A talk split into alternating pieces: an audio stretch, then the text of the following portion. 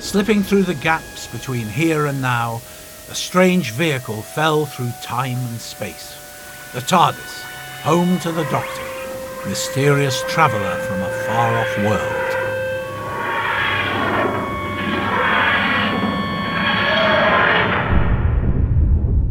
Outside, it took the form of a 1960s police box. Within was quite a different matter. Vicky walked into the control room.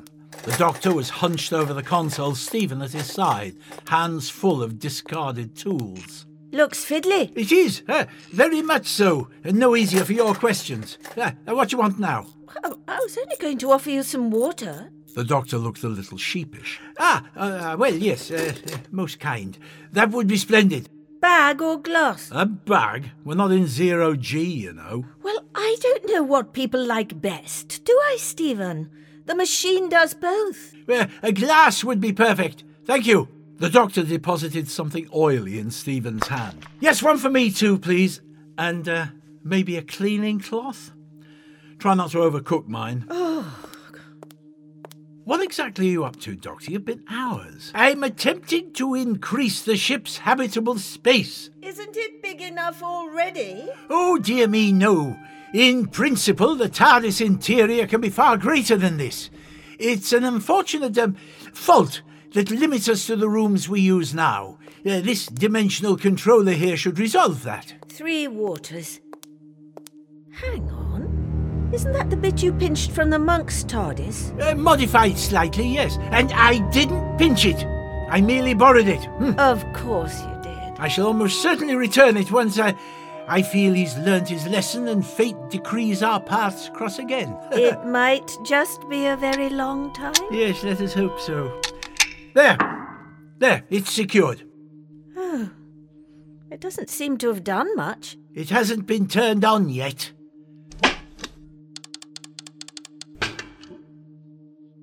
Now, it may take a moment warming up. Huh. Slowly, the TARDIS control room was growing. The walls sliding back from the central control unit. Ooh, that's hurting my eyes. The way everything's stretching out. You know, it's, it's like that old 2D film where the, the man's scared of heights. The acrophobe? No. Oh, that might not have been out in your day. Now then, my girl, let's check the wardrobe, shall we?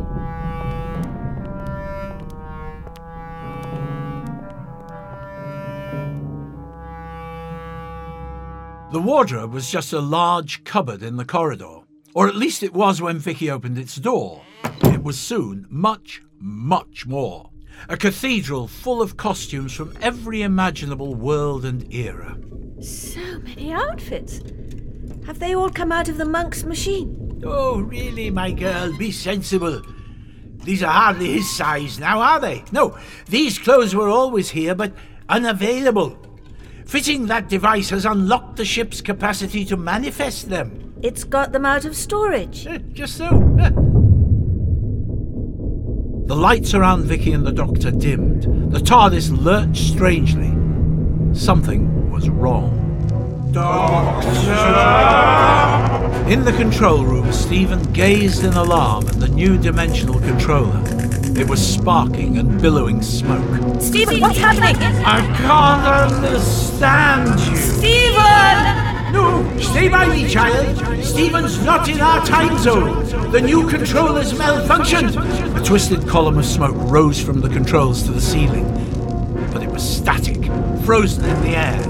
It's not stable. The ship's interior dimensions are out of kilter. It's not going to shrink, is it? No, no, it's not collapsing or expanding in space, my dear. It's going haywire in relative time. Steven, you've been slowed down in time. Try to get to us as quick as you can. Vicky, you're talking too fast.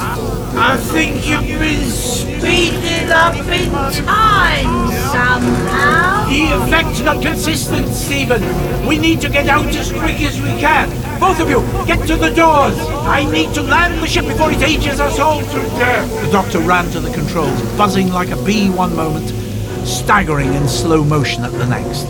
He pushed Stephen to the main doors, then suddenly became a blur at the controls. Stephen! Ah, Vicky! Outside! Now!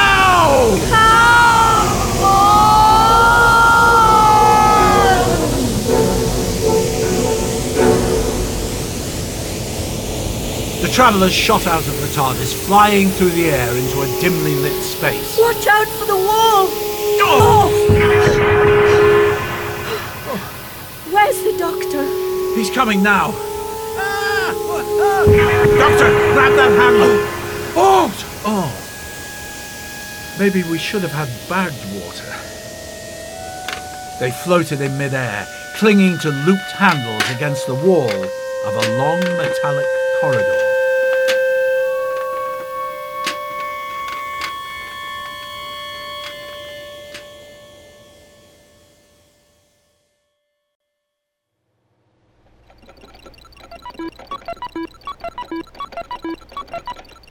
Supervisor Querishy, Go ahead. an abnormal airflow fluctuation has been registered in perimeter corridor 6F. Starting again, isn't it? No, it's not. Quiet now. Deploy maintenance computer. Request logged and job queued, Supervisor. Lovely touch, that, isn't it? Calls you supervisor, but reminds you it's boss. You might be right. It's not just me, is it? It is ruder when we're out of Earth reach. Ah, don't be daft. I think it just seems that way. Of course not. Everything gets worse when contact's down. Everything. It's like the planet knows. Morland, please. It's just an air fluctuation, you know, routine stuff, nothing to get alarmed about. It said uh, abnormal. Abnormal. That means it isn't routine. It's another breach, isn't it, Thorn? Oh, don't get me into this. In 6F. Well, let's see now. Uh, actually, no. No, it doesn't seem to be. It's actually a slight pressure increase. That's odd.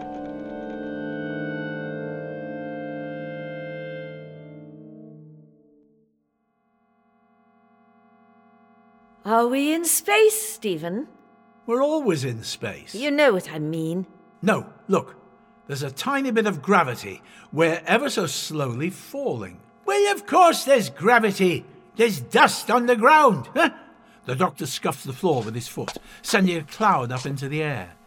It hung for some time before slowly starting to settle. Ah, now then, what else can observation tell us? hmm? Well, we can breathe. And these handles are the right height for us, so this is probably a human spaceship. Ah, excellent! And if it doesn't have full gravity, it must be an old one. Top marks. So, an early Earthship of some kind, eh? Never mind that. What went wrong with the TARDIS back there? Oh, a small temporal malfunction, nothing more. The ship's relative internal time went out of control. Can you fix it? Oh, yes, I, I hadn't fully compensated for the differences between our TARDIS and the monks, that's all. It's the work of a few minutes to put right. Well, minutes in there, anyway. No more than a couple of days out here at the worst. days? Oh, hush now, Stephen, don't fuss so. It may be mere seconds. It will depend on how the time distortion's stabilized. I think we can bet it'll be days then. Well, we shall soon see, shan't we? Huh? You're going back in? I thought you said we could age to death in there. You, perhaps, whilst it was unstable, yes. Me, now it'll have calmed down? I think not. he pushed himself from the wall towards the TARDIS, heading for its open door, and banged hard against an unseen barrier. Uh, What's happened? The ship's interior. It's solid, black, impassable.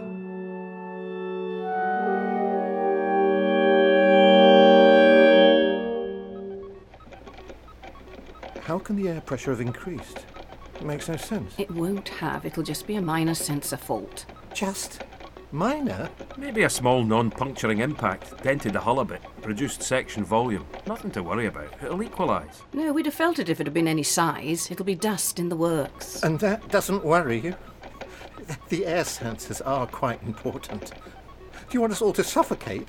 Oh, let me ponder the answer to that for a moment. No. Oddly enough, that wasn't high on my plans for the day. I do not want us all to suffocate. Not all of us, anyway.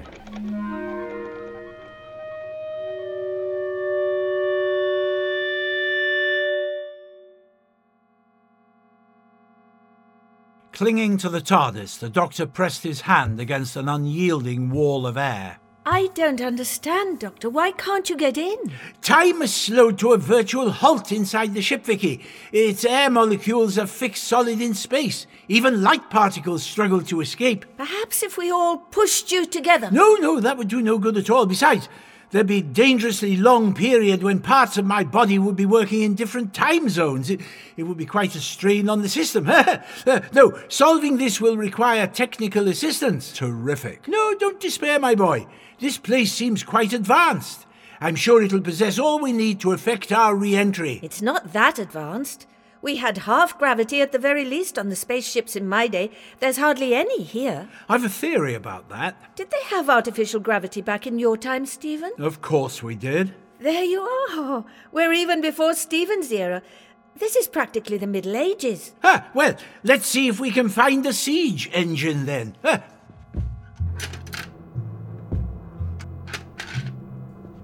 Inelegantly, the doctor began to walk along the corridor, taking bounding steps and grabbing at wall handles to compensate. Ah, yeah, confounded hair in my eyes. Would it help if I put it in bunches like mine, Doctor? I think it's bouncing around too much. It most certainly would not. He pulled a brimless fur hat from somewhere inside his jacket, jammed it firmly down over his hair, and continued on his way. Making a bit of a meal of it, aren't you, Doctor? It's easy. It's like swimming through the air. Stop showing off, Stephen. You'll come a cropper. I'm fine. I've done this before. It's like riding a gyro scoot. You never lose the knack. Stephen glided gracefully past them both, then stopped by a heavy metal door at the corridor's end. Thought so. This isn't a spaceship at all. It's a Plan Hab assembly, A what? a flat pack colony building. I delivered some out to Sedna years back. It- it's an earlier design, but the connector sections are identical. Ah, so we must assume we are still in the Earth's solar system. These are pioneers' buildings, and from the gravity, I'd guess. Uh, The moon? oh dear me, no, no. The the gravity here is far lower. Oh, pardon me. I spent a lot of time out on Eris. That's about a twelfth of a G. This is probably a third of that. So, we're on a dwarf planet. I think so. Sh- shall we take a look? That's not an outside door, is it? No, but there's usually a viewport by the door units in these.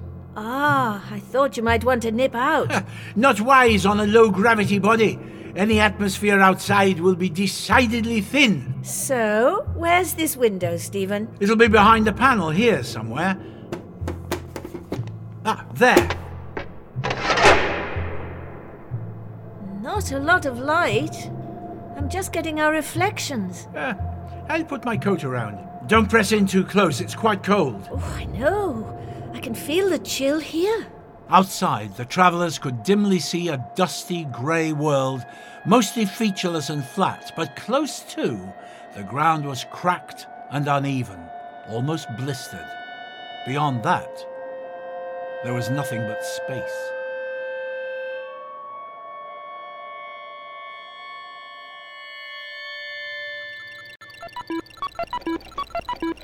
Without knowing it, the travelers had triggered another alarm. Supervisor Qureshi, Computer? a temperature fluctuation has been registered in perimeter corridor 6F. I told you. Didn't I tell you? There's something going on down there. Morland, keep calm. Yeah, I'm sorry, Supervisor, but this. Computer, have those maintenance been dispatched yet? The job has been moved up the priority tree. Put it straight to the top. Your request has been logged, Supervisor. Thorn, you understand computers. There must be a way of getting this unit to just do Uh, what we want now and again. Can't you reroute a few circuits? Uh, sorry, afraid not. Cobalt would sue us for trying. Lovely. They're always so helpful, aren't they? Grin and bear it then. Permission to speak, Supervisor. Go on. Morland unbuckled from his seat and crossed the office. Micro looped soled boots kept him secured to the fibre hook carpet. I'm not happy. Well, that's a shocker. Thorn. None of this is right. Can't you see that? The hull breaches, the equipment glitches. This is being done deliberately. It's routine stuff. But it shouldn't be. Whenever we're blindsided, it escalates. Oh, relax, man. All that's happening is we're stuck on a volatile ball of dust and slush in a base that was built on the cheap. Stuff hits us, stuff packs in. That's unnecessarily cynical. A pressure rise and temperature drop. How's that natural? Small impact, pressure up. Delayed stress fracture, temperature drops. But the pressure doesn't. I'd like to go down to 6F, Supervisor. You're Armed, if I may. The maintenance can handle it. It would give me peace of mind. Really? Really. Now that I have to see. All right, go, but take care. And the gun? Computer. Unlock a laden pistol for Technician Morland. Request logged. Searching for crew resource Moreland. Come on. There's only three of us. How long could it take? It'll be psych checking. Always deep scans before issuing ordnance. Request approved and actioned. Laden coil released to dispenser. Finally. Thank you, Supervisor. I'll keep in comlink. I did warn you. He's got worse. He'll be fine. He's still a bit shaken, that's all.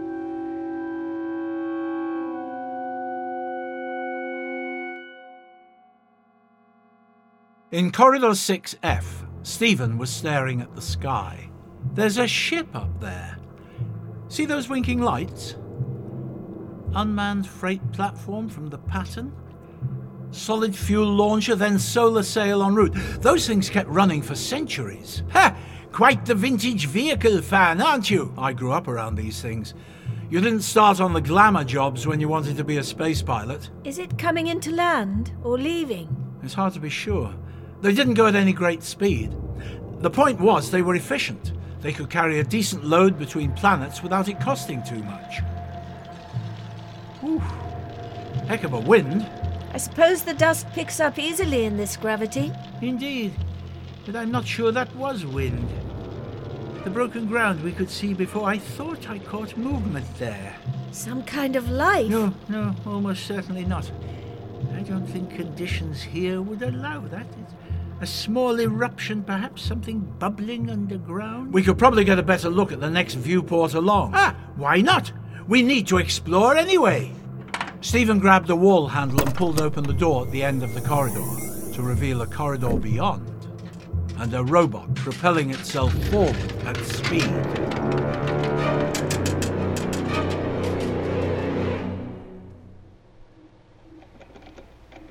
I'll log your concerns, Thorn, but I think you're being a little unfair. You know, he started talking like the planet's alive now. One week it's rival mining corporations, next it's back to Earthers. It'll be Cobalt setting us up next. Why would our own employers do that? Don't ask me, I don't know. I'm not the one going crazy. He's not. Look, please, that doesn't help. He was nearly caught up in that last hull burst. Anyone would be on edge. When a man comes that near death, there are consequences. But now he doesn't trust anything.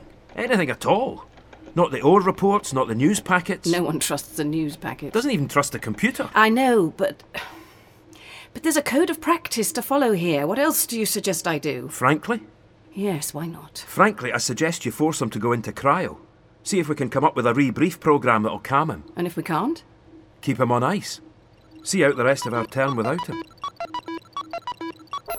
Supervisor Qureshi, Yes, computer? an unexplained door operation has been registered at the interface of perimeter corridors 6F and 6G. Morland? Technician Moreland is currently in Central Corridor 2A. The maintenance. Maintenance attendance at the interface of perimeter corridors 6F and 6G interface has now been assigned. Top up. Come on now, don't freeze. Priority. Comlink me to Morland.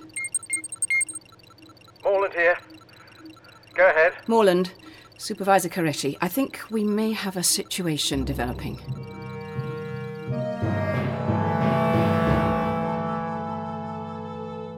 The approaching robot had a compact body mounted on long, multi jointed legs. Nestling under its single fisheye camera lens was an array of folded tool arms terminating in nozzles, sharp blades, pincers, and drill bits. It flew down the corridor, flicking its legs expertly from handle to handle at alarming speed. Quick, hide! Vicky tried to run, but misjudged her movements in the unfamiliar gravity, kicking herself up to the ceiling in a cloud of dust. The robot stepped through.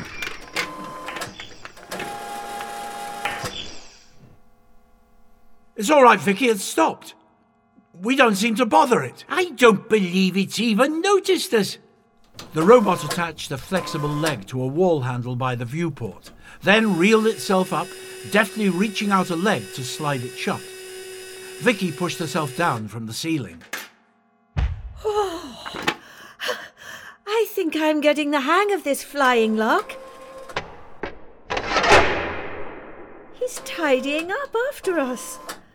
Woohoo, little robot! Thank you. I've seen things like this in museums, I think. It's a kind of early servoid. Like a mechanoid? Are you like a mechanoid? Nothing as smart, thank goodness. It'll just be a simple electronic brain slave to a main computer. He's ignoring us. I doubt it'll even have registered our existence. It'll just be programmed to look after the place. The robot pushed off. It sailed through the air, then banged straight into the wall beside the open door. It fired out multiple legs to stabilize itself, then sat still as if stunned. Poor thing. No, that's odd. It, it should be clever enough to move about safely in its own environment. Eh, Perhaps the dust Vicky kicked up disorientated it. The doctor leaned forward to examine the robot. Anomalous human material. Dispose. Metal legs flew out, wrapping around the doctor's neck.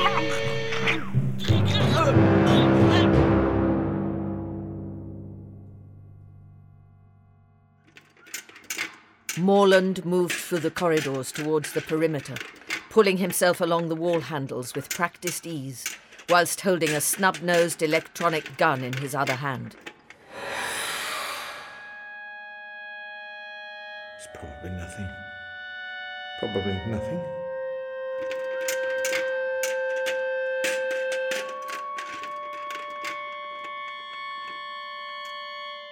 Anomalous human material. Dispose. Dispose. Come on, Vicky! I think I've, I've got it off the doctor's neck! Careful. Stephen and Vicky loosened the robot's grip slightly, but only succeeded in sending themselves, the machine, and the doctor flying across the corridor. Grab the handle, Vicky! Ah. Ah. If, if I can, just break the lens unit on the wall. Ah. Might be able to get a hand inside, get to the circuits. Ah. Ah. There we go! Ah. Anomalous human material.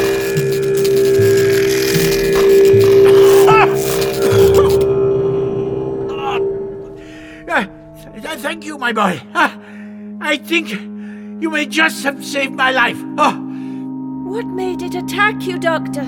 you know, I've no idea. Perhaps it didn't like my face. Nasty little thing. I was just about to give it a nickname, too. The doctor examined the remains of the machine. Uh, you, you certainly made a good job of smashing it up, Stephen. Hmm, There seems to be quite a build-up of silica inside. Broken up circuits. No. Dust and fused sand, I think. Do you hear that? More servoids. I think they're coming this way. Too many to fight. Get ready to push off. The moment they get here, we need to fly.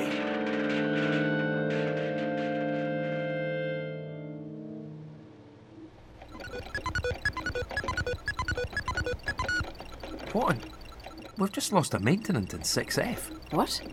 I know. Could be a huge power spike, I guess. Burned out the sensors, then the repair detail, but Computer, comlink to Morland. Morland, you're not going to like this. Systems are showing a maintenance down in 6F. Definitely out of the ordinary. Have to assume something's physically got in. What do you think it is? I'm keeping an open mind. Put your laden on top power, though. Understood. Comms out. Keep calm, keep calm. Nervously, Morland twisted a dial on the side of his gun.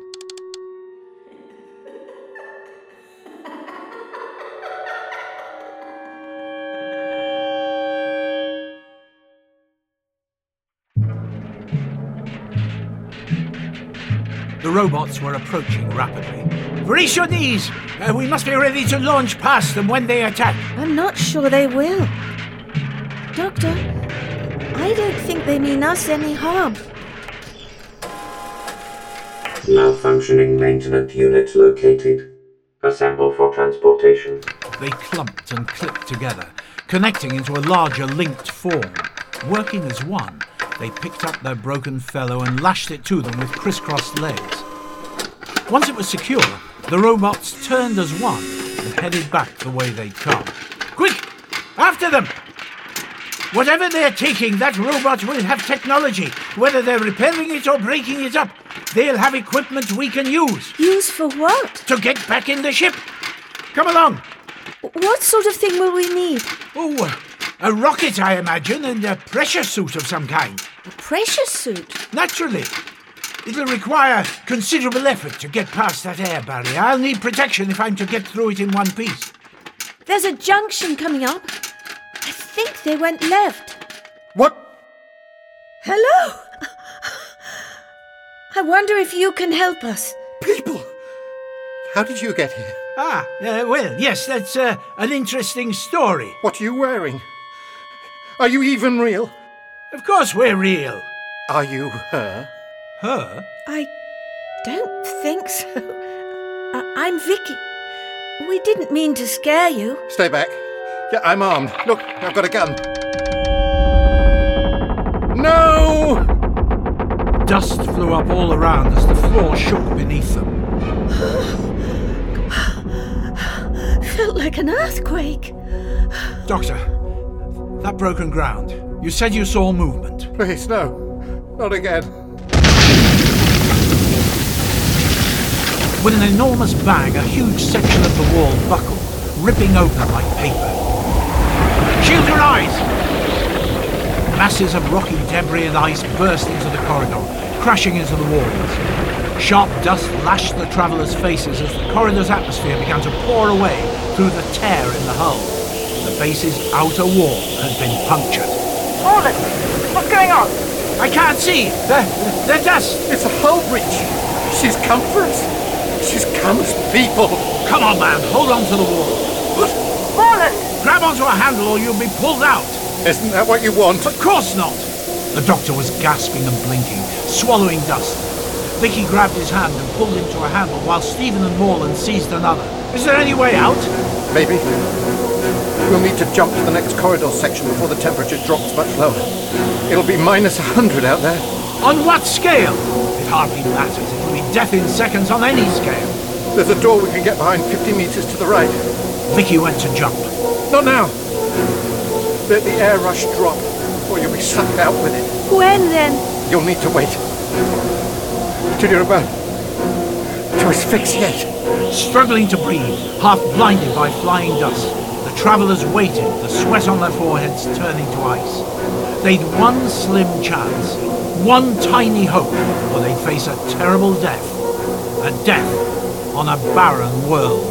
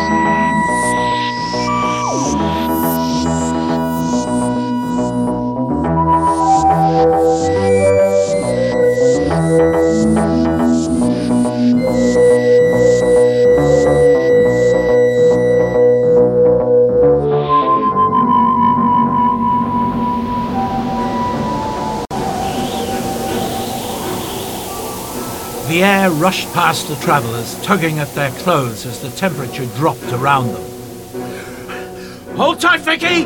I am doing. Not long now!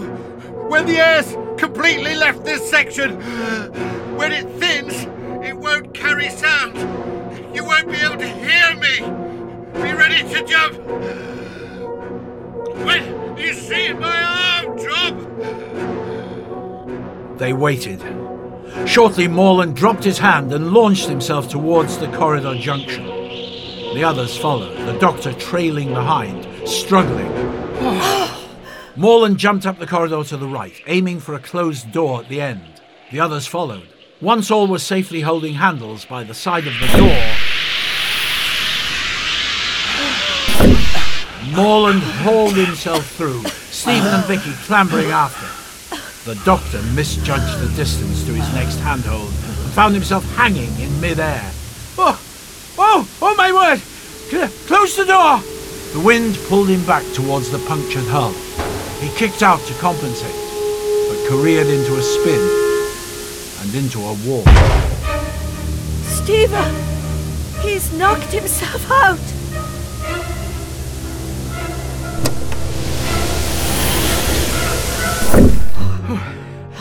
What are you doing? Open that back up! We only just survived. I'm not throwing that away. But the doctor, he's unconscious. We've got to rescue him. You go for that door and I'll shoot. Morland, report. Not now, Supervisor. Morland! Thorn, I need you down there. Computer, release a laden pistol for Technician Thorn immediately. I'm having that gun. No, no, you're not! Her momentum set them both flying, and the weapon spun from his hand. Quickly, Stephen, go! Don't be a fool, man! I'm sorry! My pistol! I needed that! Wish me luck!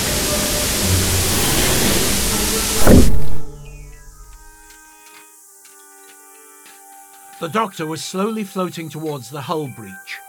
Tiny beads of frozen blood traced a trail in the air from the graze at his temple. Stephen took a moment to calculate the trajectories, then launched himself at the doctor. His momentum carried them both safely past the breach. Outside, something big had burst up through the cracked ground, leaving a vast, high banked crater. Stephen secured the doctor to him, tying his jacket around them both, and pushed off back towards the corridor junction. Morland's dropped gun swam through the thin air towards them. Stephen grabbed it, then, with bursting lungs, propelled himself and the doctor forward. Hopefully, Vicky would take that as a cue to make herself secure. You idiot! You could have killed us all! Stephen, doctor. Vicky, take the gun. Cover our friend here. Thorn's on his way down, Morland. Keep calm. It's all right. I'm calm. Yeah, I'm definitely calm now. I- They're not. They're not what I thought, Supervisor. I think they're just people. Good. That's good. Thorn, quick as you can. Yeah, I'm on my way, I'm on my way. I can't get there instantly now, can I? How is he? He's not good. When I've two hands free, I can tell you more. Sorry? I asked you to take the gun. Of course, yes. Sorry. Pass it here. Well, don't wave it at us. Point it at him. I'm not good with guns. I shouldn't have said that, should I? It doesn't matter. I've got you covered. Please don't try anything. I won't. How's your friend? Well, blue skin's not usually a good sign. He's severely frostbitten. He was in the cold longer than us. I think his eyes are frozen open. Oh, Doctor. I think there'll be edema built up in his extremities. We need to drain it. I've seen it happen before. It's one of the hazards of deep space work. You, can you set up a QCAL? A what? An M field? Quickly! Stephen, I don't know if those treatments exist yet. You need to help us now! I don't know how. Look, you on the communicator, we need assistance! Assistance? Well, we may be able to establish terms. However, if we're to help you. Please. We mean you no harm. We're here by accident. Look. Have your gun back. Vicky! No, it's all right, Stephen. If you wave guns about, people think you're a criminal. We need to show these people that they can trust us. Here you go. You're giving me the gun. Well, take it then. Oh. There. We don't need it. I only took it from you so Stephen could help the doctor. I don't believe I'm seeing this. Thank you.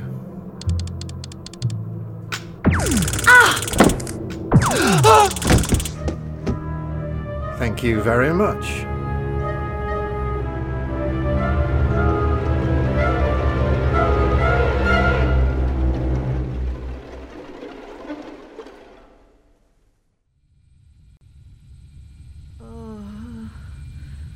Uh, Stephen. Shh. Don't panic. I'm here. We're fine. Oh.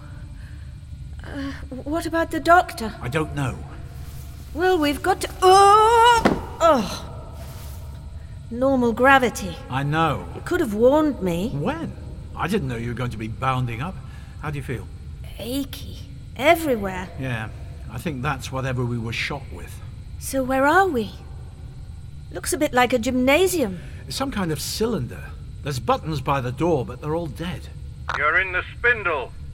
Attempt to escape, and we'll increase the G to resistance training levels. Of course. What? Basic artificial gravity. It's a spin chamber. If we do anything they don't like, they can immobilize us completely. Where's the doctor? Is he all right? Your companion is safe. For now, Mute the intercom. Morland, you can't go making threats, not even veiled ones. You know everything's recorded. Yes, yes. I, I wanted them to think we were in charge. Well, we are in charge. How? We- We don't have a clue what's happening. We don't know why they're here. We, we don't even know what they are. Isn't it obvious? They're people. Just people. Saboteurs, probably. With no skin tags. Maybe. Yes. Hello? Is there anyone there? I think they're talking amongst themselves, Vicky. How rude. It could be worse. If they take against us, they could turn the gravity up to 10 in here and kill us in seconds. Don't give them ideas. I'm sure they know already. To clarify, your colleague is receiving medical care. We're taking every reasonable step to ensure he recovers. Thank you. I am Supervisor Koreshi of Cobalt Series Base. This planetary body is licensed for commercial purposes to Cobalt Industries, and as Superior Officer, I'm judicially empowered here. This interview is being recorded for Earth records. Could you explain your unauthorized presence on company property? Well, we crashed here. When? We didn't pick anything up. How long were we unconscious? About an hour. Then we crashed about an hour and 20 minutes ago. You're traveling without body ID. Oh, where we come from, we don't need any of that. are you prepared to give personal designations? Pardon? Name, rank, and number, I think. Oh, in that case, yes. I- I'm Vicky. Any other codification? No, just Vicky. This is Stephen. Stephen Taylor. I could quote you some license numbers, but I don't think they'll help. And your companion, the doctor. Yes. Oh, I see. You mean what's he called? Well, that's his name. The Doctor. I see. Has he regained consciousness? Not at present. He's in cryogenic stasis. You're freezing him to treat frostbite? One of the main cryo chamber functions is thaw control. Your friend is undergoing controlled defrosting to prevent cellular damage. Oh, right. Thank you. How did you gain access to the base? Supervisor Thorne here. Got something I reckon you should look at. I say not to disturb me. I'm on speaker, Thorn. One moment. Not the cheeriest crew, are they?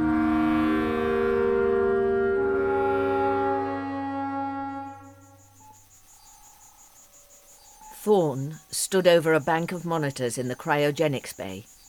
The room contained four two meter long, egg shaped stasis pods plumbed into a mass of tubes and cables. Inside one was the doctor. Go ahead. I've muted the spindle. It's this senior's readings, Supervisor. I've been taking a look and they're all over the place. It's probably just an equipment fault on the pod. What? But it's in my pod. We'll have time to fix it before you need it. It's not the equipment, it's the patient. We're not going to lose him, are we? Don't think so. Can't really tell. Half his readings just say anomalous. See? Like I said, they're not even human. They're tied into the problems here. Supervisor, you need to be careful questioning them. They're not what they seem. What are they then? Mist? Really detailed cardboard cutouts? Don't be ridiculous.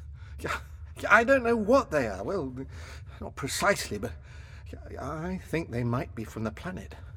I think they're part of her. Her? Are you calling the planet a she? I think we should turn up the gravity in there, see how they cope. What? You mean like a witch trial? Well, I'm glad that's several hundred years of civilization out the window. Enough, Thorn. You're not helping. And you, Morland, you're worse. I'm trying to give you the benefit of the doubt, but you don't make it easy. I think you might need to take a break. No. No, I- I'd rather not, Supervisor. I- I'd uh, like to keep busy. That's when it all feels easier. All right, if you're sure. Run a status check. Hull integrity, atmospheric replenishment, that reported maintenance fault. I think that was down to our friends in the spindle. All the same, we should have someone on it. Understood.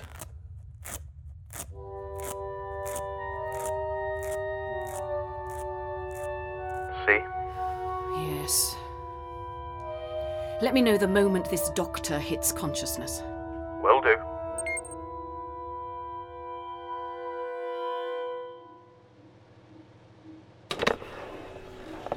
Morland returned to the base office and clipped himself to his chair.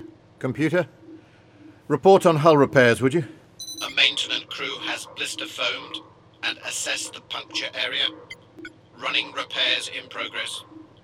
New module panels queued for installation. And that broken maintenance? The malfunctioning unit is now in the repair shop. It appears to have underlying programming faults in addition to physical damage. Nothing works here, does it? The base still operates within acceptable efficiency. How long till air supply normalizes? Air reserves have been accessed. Ceres base is currently at 76% of optimal oxygen level. What? But we only lost pressure in two intersections. Oxygen generation and air scrubbing have been unable to maintain optimal levels since the waking crew complement increased from 2 to 3. Reserves have dropped. There are now 5 operational humans on the base. Even so. Show me the PBR tanks.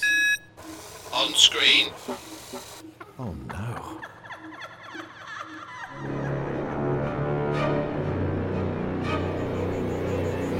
Inside his cryopod, the doctor was being slowly revived.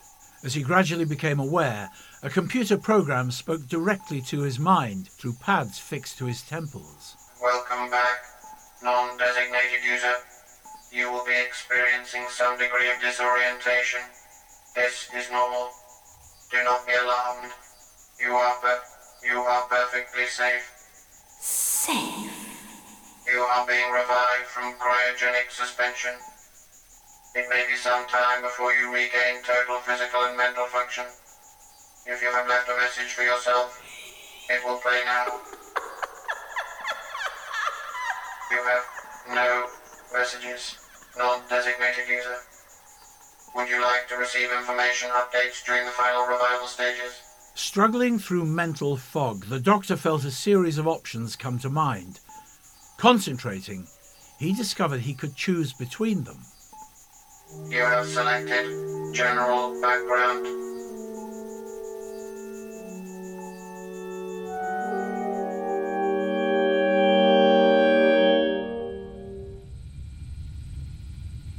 In the spindle, the interrogation had resumed. Supervisor, this will sound odd, but there's a reason we don't fit into your world. Really? Surprise me. We're not from here. Not yet. When you send our details to Earth, there'll be no record of us anywhere. No medical files, no genetic profile, nothing. Or if there is, it'll be an old photo from the 19th century or something. Or from something we've not done yet. Don't overcomplicate things, Vicky. Rest assured, I will be sending your details to Earth as soon as we re-establish contact. You're not in contact now? Ceres is currently on the other side of the Sun. We're briefly in complete opposition once every 16 months. This is Ceres. You're claiming you don't know? No, well, yes, I didn't. But it's starting to make sense. We're in the asteroid belt, Vicky. Ceres is a dwarf planet between Jupiter and Mars. I know. Sorry, of course. Well, why can't you contact Earth anyway? Bounce a signal from another base somewhere. Unfortunately, there are no cobalt affiliated asteroid mines available to us. Our competitors charge a hefty relay fee. You honestly don't know this. This is the bit you may struggle with, Supervisor. We're from your future. Really? Well, if you are going to make something up, you might as well go the whole hog, I suppose. No, it's true. We can prove it. Near where we were picked up, you'll find a tall blue box. It'll look like it's made of old materials wood and concrete, bits of glass. That's our ship. Supervisor? Oh, goodness. How many times am I going to get interrupted? What now? Our oxygen's not replenishing. The algae banks are dying. What? I'm looking at them on camera. They're about 70% dead. They should be green and lush, but they're rotten and brown. That's not possible. I think they might have been exposed to radiation. And neither is that. There's no sign of generator leakage, is there? I think it's cosmic rays. We must have lost some of the outer layer over the PBR dome. How long before it becomes an issue for us? On current air use? Two days at best. Two days? We can't grow a new batch in time. No. We need to address the radiation anyway. Computer, link Thorn in. Thorn, we've got trouble. In the cryo bay, Thorn listened to his communicator as he watched over the doctor's pod. Trouble? Yeah, I know. I don't mean the prisoners. I mean the base.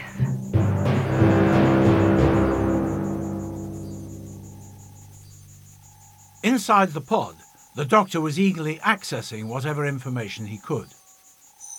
Kerbal set up Ceres Base as a state-of-the-art mining facility when many companies were pulling back from off-Earth expansion. A bold decision that has certainly paid dividends. The minerals and petrochemicals extracted from Ceres are sent back to Earth in solar convoy to keep fuel costs low. Our ores take a little longer getting home, but their price makes them very welcome when they do. You don't belong here. The plant is almost entirely mechanized, but it's not all robots. Anonymous, compro, dispo, anonymous. There are still some things humans do best.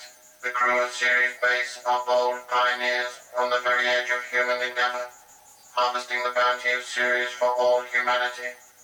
They're staking a claim in our future, a future that's quite definitely cobalt-colored. Would you care to access further misinformation? Further mis- mission information or return to the previous choices? You don't belong here. That makes you mine now.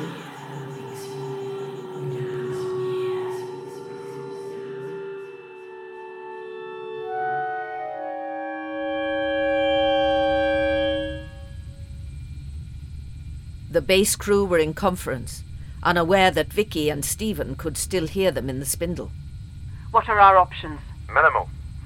We need to get the number of active personnel down before we run out of oxygen. We've two free cryopods, five people breathing. We should get another two frozen immediately. And can we set a new algae bed blooming before the air for three runs out? Maybe. It'll be close, though. We'd have to keep our fingers crossed for no more hull breaches. We're dead, aren't we? Morland, please. No, no, not if we're sensible. There is an alternative. Yes? We could lose a prisoner. What does he mean, lose? I don't think he's suggesting playing hide and seek. If we let one prisoner die and freeze the other two, we could get back down to two active personnel. I'm not going back into cryo. N- Not with things as they are. It's the most sensible solution. No! Something seriously wrong here. I'm not going to let my guard down. No one's saying we're putting you in cryo, Morland. Remain calm. There'd be no legal comeback, would there, Thorn? about the prisoners? In a survival situation, no. Crew takes priority. Uh, excuse me, The prisoners. I don't think you switched the speaker off. and we think there's another way, if that's all right.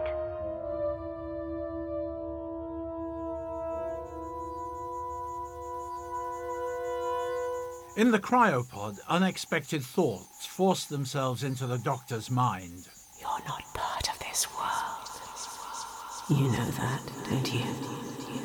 You're not wanted. Can you taste that decay in the air? The dust creeping into your lungs. That's your stagnant world corrupting, becoming mine. I'm already in, you see, eroding your defenses, wearing down your walls. There's no escape. I will possess you, become you, destroy you. There's nowhere to hide. Thank you for choosing Cryogogic Theory Brief, non-designated user. We always remember you have another choice.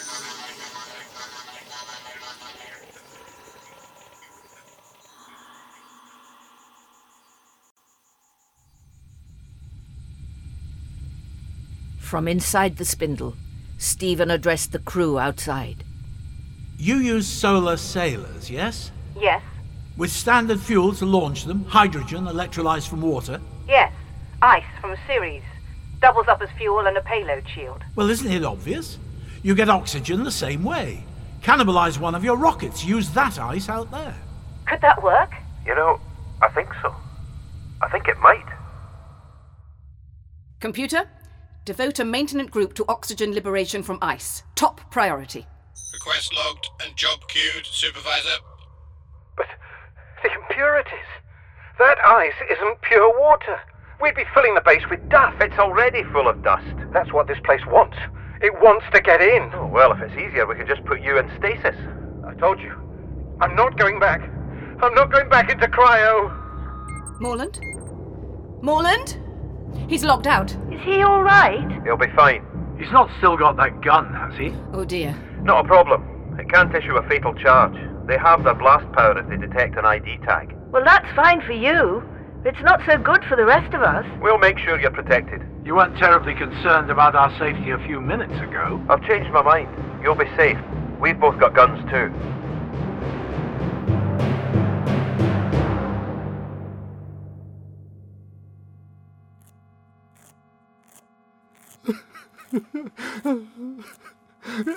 I'm not going back into cryo. I'm not just going to go to sleep and let this place eat me. Well, you know what you have to do then. I can't. Of course you can. You can.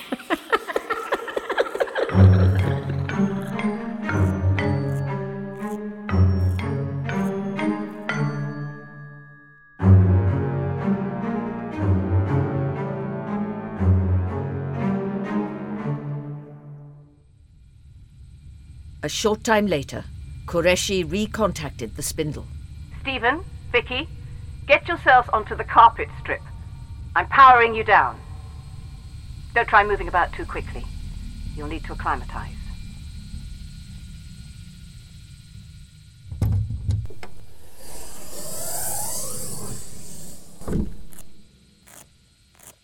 Some boots. You'll find these useful in the living areas. They've micro looped soles. Help hold you down where there's carpet. Can't afford a spindle everywhere, you know. You should have these out in the corridors too. We can't afford that much carpet. Where are we going? The cryo bay. Your friend's about to be revived. I thought you'd like to see him.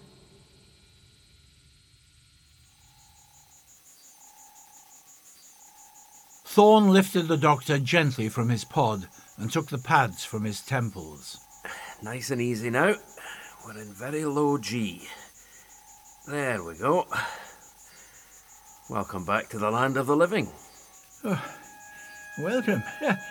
Are you sure? I, I don't feel particularly welcome. Something wants me dead.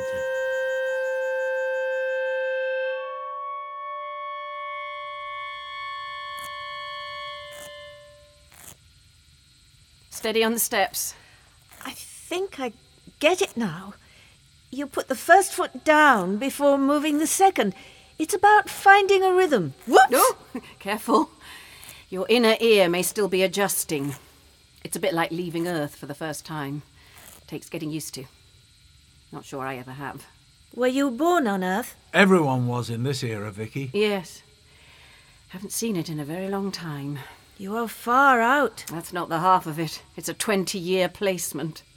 20 years? Five years out in cryo on a convoy platform. Five years back the same. You only actually work about 10. Half of that you're asleep or in cryo. Phew, all the same, you must get lonely. No, no, not really. I've Thorn and Morland and the computer to talk to. And I get to speak to my kids every week when we're in contact with Earth. Well, most weeks. It's not too bad, as things go, I suppose. You came this far out when you've got children? Yes. Yes, I did. Usually the sort of people who come out here don't have many loved ones. But I insisted. I can buy them a future working here. I couldn't earn the salary I'll get for 20 years of this and a lifetime back home. How old are they? 13 and 16. Uh, no, uh, 15 and 18. You lose track, don't you? I'm on ice so much they're catching up with me. I hope they understand when it comes down to it. I hope they know why I'm here. Why don't your bosses just send out robots? if you knew how quirky the maintenance were, you wouldn't ask. Oh, don't worry, we know. One attacked us. Really? The malfunctioning one? Supervisor Qureshi, Yes? the old man's come too. We're on our way. The doctor had clearly taken umbrage. Old man? Huh, ridiculous! I am in the very prime of life. Huh. Seems a little confused. Sounds fully recovered to me. I heard that, my boy, and that's not all. Whilst I was in that freezing chamber, I became aware of a presence. Something was trying to communicate with me. It'll have been the computer, the rebrief program. No, no, not that nonsense. Something malign. Something alive on this planet that resents our presence and wants us eliminated. I believe it tried to take me over. Is your friend prone to delirium at all? He's prone to a lot of things, but not that. Morland strode into the cryo bay, laden pistol in hand. He's right. Morland? Get out of my way. Oh, come on, don't be stupid. I'll shoot you. Give me your gun. Give me your gun. All right, I'm putting it down here. Thank you. She's in you, isn't she, old man? Me? Young man, I've met you precisely twice, and on both occasions you have immediately waved a gun at me. Now, do you really think that's polite? I've been fighting it. But this planet. She's got in us both somehow. I don't know how, but she has. We need to get there. Those guns can't kill, remember? They can't kill anyone with an ID tag. That doesn't include the doctor. I've worked out a way now. A way to stop this thing. Morland, put down the gun. Thorn! Thorn! Morland! Doctor! Doctor!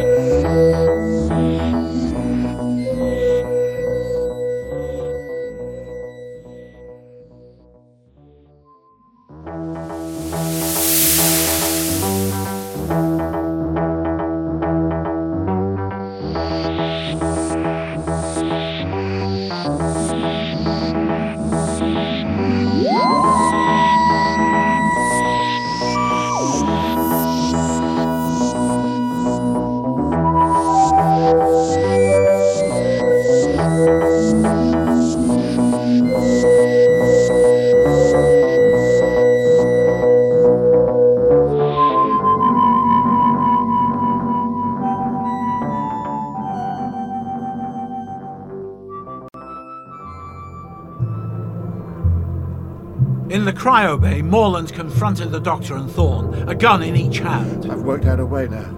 A way to stop this thing. With a smile, Morland raised both his guns and pointed them at himself. Morland, put down the guns! The doctor threw himself forward, sending Morland flying. The Ladens blasted into the air. They smashed into the wall, one of the guns spinning from Morland's hand. Thorn stood frozen, seeming unsure what to do. Morland scrabbled to his feet, looking for his second gun. Doctor! Doctor! The doctor lay crumpled on the floor. Yeah, yeah, Get help! Hold on. We'll be with you in a minute. Galvanized into action, Thorn jumped at Morland. The two men clung to each other as they fought in midair, both trying to stop their blows, pushing them apart. Just let me in there. Old man, grab the Gen A, one of the green tubes, quickly! Get off me! The doctor rifled through a rack of drug dispensers. But th- these? Press the flat end on Morland's skin, quickly! Ah, if you say so. Just. There we go. Supervisor? Thorn, are you all right? We're fine. We're all fine. Oh, thank goodness. Morland's stunned. We overpowered him. What happened? He attacked you. Well, not exactly. He was trying to kill himself. What? His own gun wouldn't fire a fatal charge at him. He wanted two to be sure. He was trying to commit suicide? Why? No idea. Uh, I believe I might. Uh, forgive me. I, I'm the doctor. I'm not sure we've been introduced. Your reputation precedes you, Doctor. Oh, Ah, does it really? Oh dear.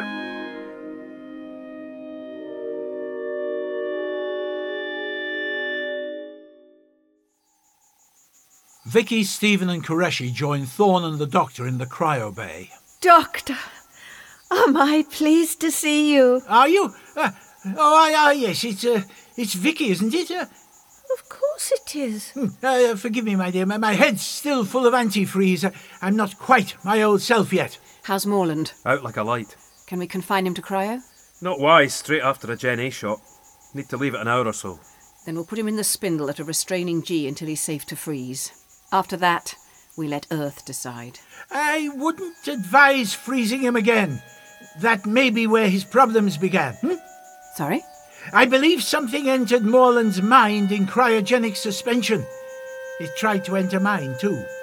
Probably just the computer. It communicates with you during revival. Ah, no, nothing so innocent. No, something was trying to make me anxious, undermine me. I felt it. A voice in my head trying to bend me to its will. That'll be Thor dreams, surely.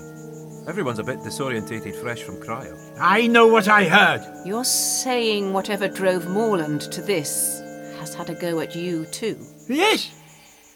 Then I apologise. What? What? Uh, Thorn, lay him by Morland. What have you done? Of course. Another Gen A shot, precautionary sedation. The doctor's not done anything. That's why it's precautionary. I don't want him ending up like Morland. But he fought off whatever it was. And no one would ever say that if they hadn't, would they? What about us? Are you going to sedate us too? Are you going to sedate everyone you think is acting oddly? Not unless I have to. Computer, Supervisor Qureshi, assign maintenance to transport technician Morland and the doctor to the spindle. I want them restrained at 6 Gs. Doctor, The senior. request logged and job queued, Supervisor. Is perimeter corridor 6 habitable yet? Repairs are complete. Atmosphere is acceptable. Good. Stephen, you're showing me this ship of yours. But Kureshi quietly drew a gun. You don't actually have a choice. Oh, for goodness! If I must. Vicky, will you be all right if I leave you here? Of course. She'll be fine. Then there's no point in arguing. Follow me. So, you're from the future then? Yes. We travel all over time and space. Right. And you chose to come here? Oh no. It was an accident. We have a lot of those. Ah, that's a shame. Why? Well, I was hoping you being here might mean something.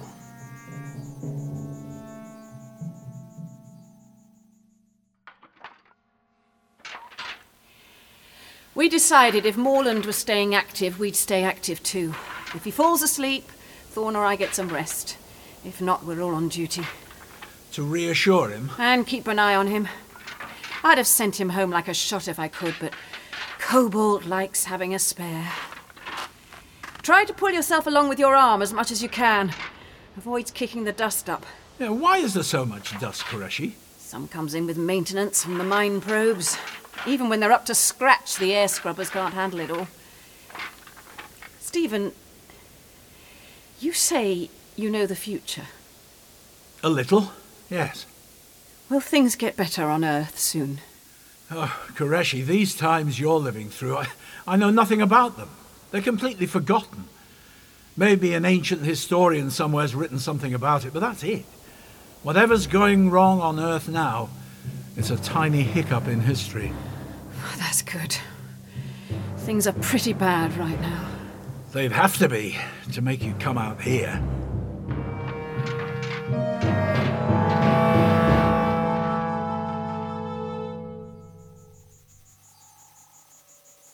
I don't understand. I wondered if you'd been sent from the future to find out what happened to us here. You think something bad's going to happen? Something bad's already happened. I wondered if it was about to get worse. Ah, a stretcher there. Uh, Don't worry, they won't hurt me. One tried to attack us before. Yes, odd that. I can't work that out. They shouldn't be able to attack humans. Well, this one could. In eerie synchronization, the maintenance extended their limbs, clicking them into sockets in each other's bodies and connecting themselves together. The composite creature they became was long and rectangular, a metal framework crisscrossed with robotic arms. Dozens of metal legs rose as one. Incredibly gently, they took hold of the doctor and Moreland and positioned them on their shared back. I really don't like how they link up like that. Why not? It's creepy. Nah, it's efficient. They put all their little brains together and act as one, joined up thinking. Well, they're off then. Shall we follow? We can do better than that. Grab a back marker, we can hitch a ride.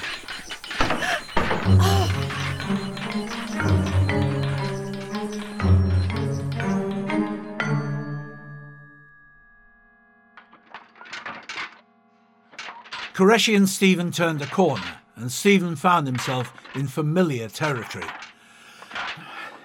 Here we are. Your servoids have done a good job. I'd not know the break was here if it wasn't for this debris. Oh. Ah, this rock's not as sharp as I imagined. I was expecting something much tougher. The stone he'd picked up crumbled in his hand. Must have been an incredible eruption to make this stuff pierce the wall. I suppose. So, that's your time ship, is it? It says police. Are you a. It's a disguise, uh, apparently. Supposed to be inconspicuous. Where? Nowhere I've been. Come on.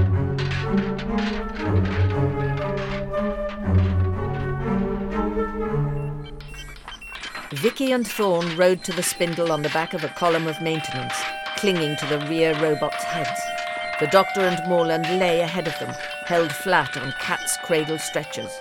This is ridiculous. Isn't it? Enjoy it. There's not much fun to be had out here. You have to grab what you can. Has anyone ever told you you're a bit odd? I agreed to be frozen in a box and sent to a dust ball in the middle of nowhere. That's more than a bit odd.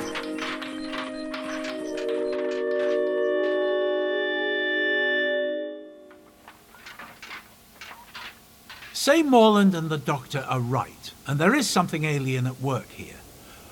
Why do you think it affected them in cryo particularly? What's what's special about cryo? It's cold. Precisely. Coldest part of the base, I imagine. So? Well, Ceres is pretty cold too. The temperature plummeted when that wall was punctured. What if something's out there that needs cold to live? Something that doesn't like this little warm base of yours? That's ridiculous. There's no life on Ceres. Not any kind you'd recognize, perhaps, but aliens aren't always like us. Think about it. The maintenance that attacked the doctor, had that been outside? More than likely, yes, but it wasn't infected by an alien cold creature. It malfunctioned. Probably just got silica in the works and shorted out. Silica, exactly. Silica like this dust here. The dust that's all over the base. Computer? Supervisor Koreshi, I want lab time cleared for sample analysis and a forensic clean of Morland's cryopod. All traces of contaminants eradicated, not a grain of dust. Stephen, scoop up some of that debris.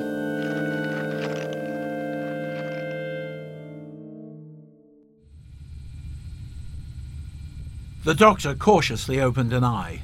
You're awake then? Yes, uh, but. Oh! Don't try to stand. Oh. You currently weigh about 900 pounds. You'll put your heart at risk just crawling. I don't understand. We're in the spindle. It's normally our exercise room, but it seems to have been turned into a holding cell all of a sudden. Yeah, I, I suppose it has been quite a busy day. Still, it's lovely to meet you without your gun at last. I'm the doctor. I know.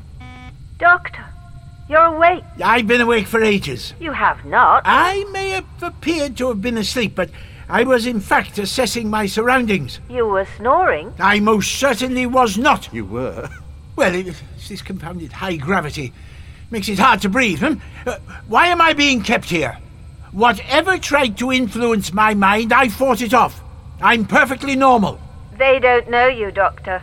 They don't know what your normal's like. Where's Stephen? He's just returned.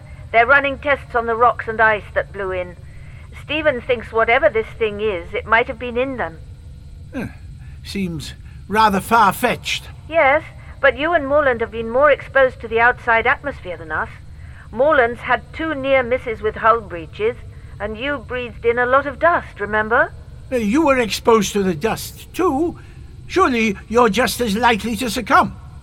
That's why Thorn and Koreshi have Stephen and me at gunpoint. Uh, Just in case, nothing personal. Huh. Uh, Can you uh, put me in touch with Stephen? Can we? We can try. Computer, com link me to Kareshi. Stephen and Koreshi were working in the base laboratory. Koreshi? Thorn, Morland and the doctor have come round. And?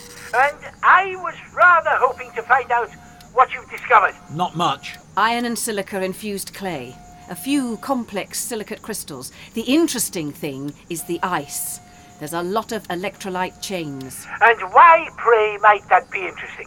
It means the ice can conduct a charge. There's oceans of this stuff under the crust. Mix in the iron and stir well, and sooner or later you'll get sparks. Enough to cause hull breaches? If they hit the right gas pockets, yes. I think our mining bores might be making things work. They're churning up the ice and charging it up. Maybe they meet something volatile and set an eruption in motion. Ah, yes. Yes, very ingenious. All quite elegant. But where does it leave Stephen's mystery life form? Hmm? I, I didn't know Vicky would have told you about that. Don't you see? Electrical activity. Crystalline silica. It's obvious. Not to me. Think. How far is that away from life? How far from a computer? Light years. Not really. If the ice passes sparks through the silicate crystals in that clay, it changes their structure, yes? Well, it could. Isn't that just like making a memory? No, no, you'd need a huge mass of ice and an unimaginable amount of electricity to get anything approaching a basic computer that way. No, to, to get anything even remotely like life, you'd need something, the size of a small planet. There's a huge mass of ice on Ceres, constantly bombarded with cosmic rays. It hasn't the magnetosphere to deal with. It's got everything it needs. Ceres is alive. But it would be so slow. The simplest information would take months to transmit. How fast does it need to be? When they sent us here, we were frozen solid for five years. We weren't dead, just slow. This is insane, you do know that. But persuasive, perhaps. You're as crazy as he is. Almost as if we caught the same mad idea. Huh? Uh, Vicky, can you run some computer queries for me? If I'm allowed, Thorn, look after her in the office. Give her full access. Supervisor. Ah, thank you. Now, I want you to track the history of all hull incursions and eruptions affecting this base. Map them against mining records. Look for possible correlations. Ah, the very thing is, anything at all. Thorn? Thorn out. Have they gone? Thorn's quit the circuit, yes. Ah, good. Now, then, Stephen, is there anything troubling you were keeping back from Vicky? No, I don't think so. I- Is there something troubling you? One small concern the robot that attacks us. Stephen wondered if it might have been contaminated too. An excellent thought. And is that contamination still present? I don't know. I wonder if perhaps you should check.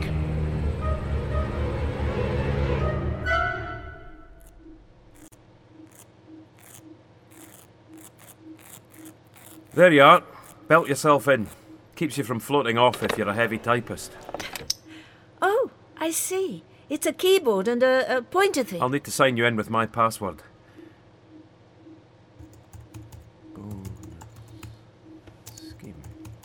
Welcome, Technician Thorn.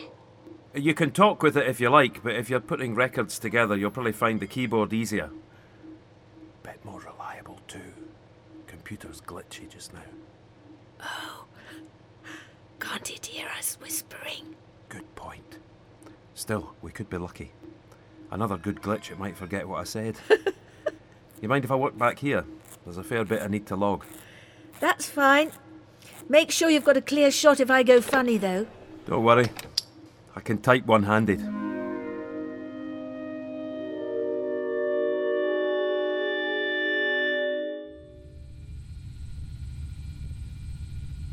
In the spindle, the doctor glanced at Morland. Uh, you're, you're smiling. Silly, isn't it?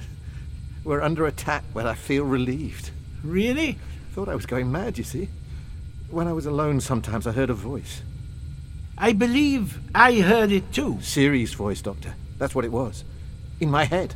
Now I know it wasn't just me. I, I don't feel so worried. I, now, Uh, now you're one of two people who may have gone mad. Uh-huh. yes, but with the same cause. Don't you see? That's what's good. It's not our fault. Yeah, I can't say that's a huge comfort. It is to me, because, well, it, it means it's not madness, is it? It's reality. I, I thought the planet was alive, that it was trying to take over, that it wanted me dead. And I was right. It does. I suppose that is comforting, uh, after a fashion. Though, uh, don't you feel it's a curious notion for the planet to be giving away? I don't follow you. It's as if you've been possessed by the idea you're possessed.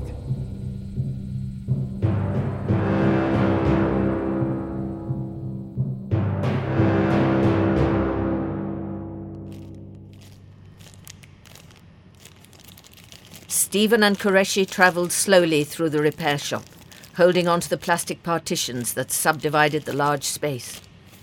This part of the base was made for robots, not humans. Instead of wall handles, its latticed floor was designed for maintenance limbs to grip. You think you'll recognize it when you see it? Well, it depends how good the repair's been. It had a fair sized hole in it when I saw it last. Mind, there don't seem to be any maintenance in here so far. I think we're in luck.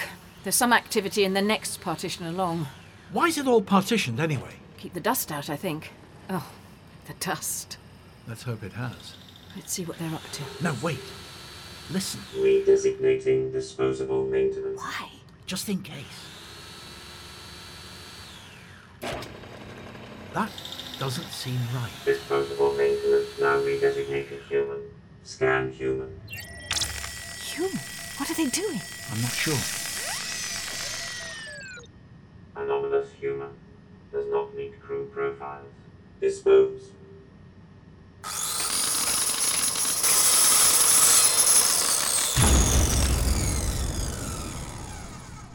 Anomalous human disposed of.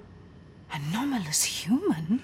That's what the servoid that attacked the doctor said. I think they've reclassified one of themselves as human to see whether they can kill. They've been reprogrammed. I think so. But they shouldn't have the individual brain power for any of that. Their higher functions are managed by the computer. I know.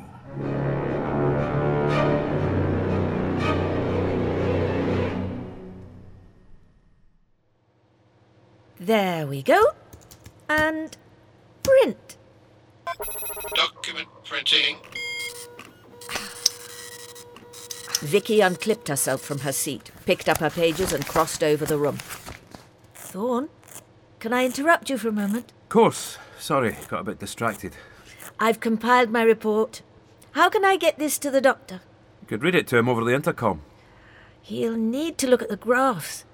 I can't switch off the spindle, Vicky. Not even for a moment, so I can push a printout through the door. Koreshi won't be happy, but I'll ask. Computer, comlink to Koreshi, please. Supervisor? The communicator echoed across the repair shop. They've heard us. Humans located. Identify. Supervisor, what's happening? Two humans. Status anomalous. Koreshi? Dispose. Dispose. Come on. Wait a moment. Need to get a group shot. Circuits.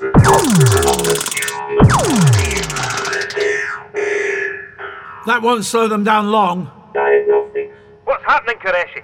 EM pulse impairment. Thorn, we have a serious situation developing. Contaminated maintenance, about a dozen, probably the full in base complement. They're trying to kill us. Impossible. I know, but they don't seem to agree. Deactivate their computer control. Computer, D link maintenance, power down. Requests logged. Request declined. Get out of there fast! Get to a place of safety! Where? Put the spindle back on internal control and get in there. Why? Just do it! Stephen and Koreshi emerged from the repair shop into a long corridor, maintenance close behind. This way! We need to get to the others. Anomalous humans. They're following us. Meet us at the spindle, Thorn. We stand more chance as a group. But Morland and the doctor are only a potential risk. This lot are actual. Anomalous humans. A pursuing maintenance spasmed, multiple limbs flying, entangling some of those behind. Others, further back, deftly skipped by. We'll see you there. Dispose. Look out! It's firing foam at me. Quick them! Solidifies in seconds! It's set like rock. Oh, we are in trouble. Come on! Vicky and Thorn rushed into the spindle hall. Doctor, Mr. Morland, we're going to switch the spindle off. But there's nothing to hold on to. Be prepared for a jolt then. Thorn, come on! I, I don't know what to do. Stephen! I'm fine. Thorn, what are you doing? I'm, uh, I'm waiting for you. Don't just stand there. Train your gun on this door. Anomalous humans. He's frozen. I think it's the stress. Stephen, take his gun. But- don't argue. You're slowing us down. Here. Thanks. Thorn, Vicky, get up in the spindle quickly. We'll keep this lot back. But Stephen! Go. Make him go too. All right, come on! What's the plan? Evolving. I'm reactivating internal controls on the spindle. You'll be able to send your own G's in there now. So? So you'll have an advantage. Just need to make sure the terminal here is beyond use. Don't want them getting smart and smearing us from outside. How's the battery on that gun, Stephen? Okay, I think. Better than mine then. We're down to about six active maintenance. Probably a couple auto repairing, but we've shortened the odds. So now what? We retreat to the spindle and hope those six follow. What? Internal controls are by the door. We wait till they're lured in and then. We're inside! Quickly, get up here! You go first, Stephen. I'll be right behind. All right. Maintenance emerged from the shadow of the hall doorway. Anomalous humans. Dispose. They've bitten. um, They're coming up after us. Get as far back from the door as you can in there. Stephen threw himself inside. Koreshi halted by the entrance, waiting for the maintenance. Come on, you lot. Get back from the door! I just need to do this. A maintenance stepped over the threshold. Yeah, there, watch out! Anomalous humans. Dispose. Quick setting foam sprayed out, rooting Koreshi to the spot. Hell! Supervisor! Keep back! I'll cut myself out. The remaining maintenance sprang up the stairs and stepped into the spindle. There's more of them! Anomalous humans. Close the Dispose door! and Hurry! decide. Everyone in? Anomalous humans. Next stop 4G. The spindle door slammed shut, trapping the maintenance and humans inside. The spindle kicked into life, its vast drum rotating at amazing speed. Koreshi, look out! That one's too close! Keep back! I'll shoot! No. No! My gun's dead! Dispose. I can't get away!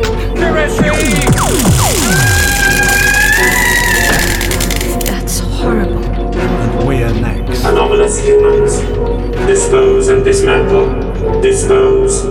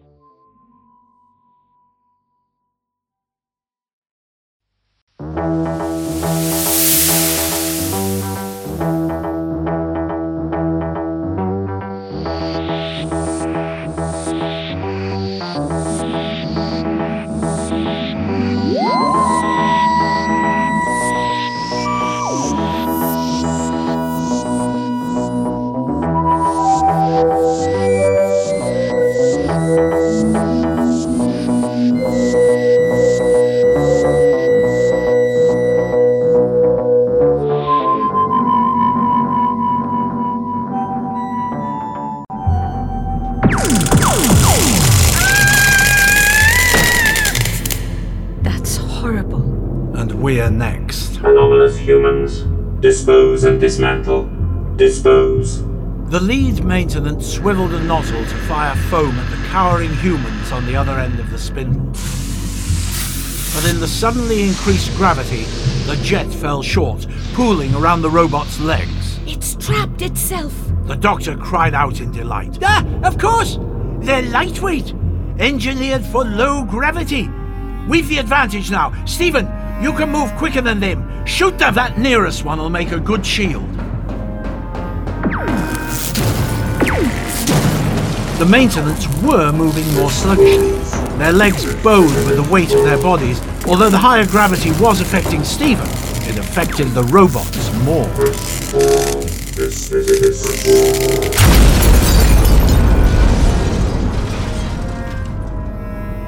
Stephen, Kureshi.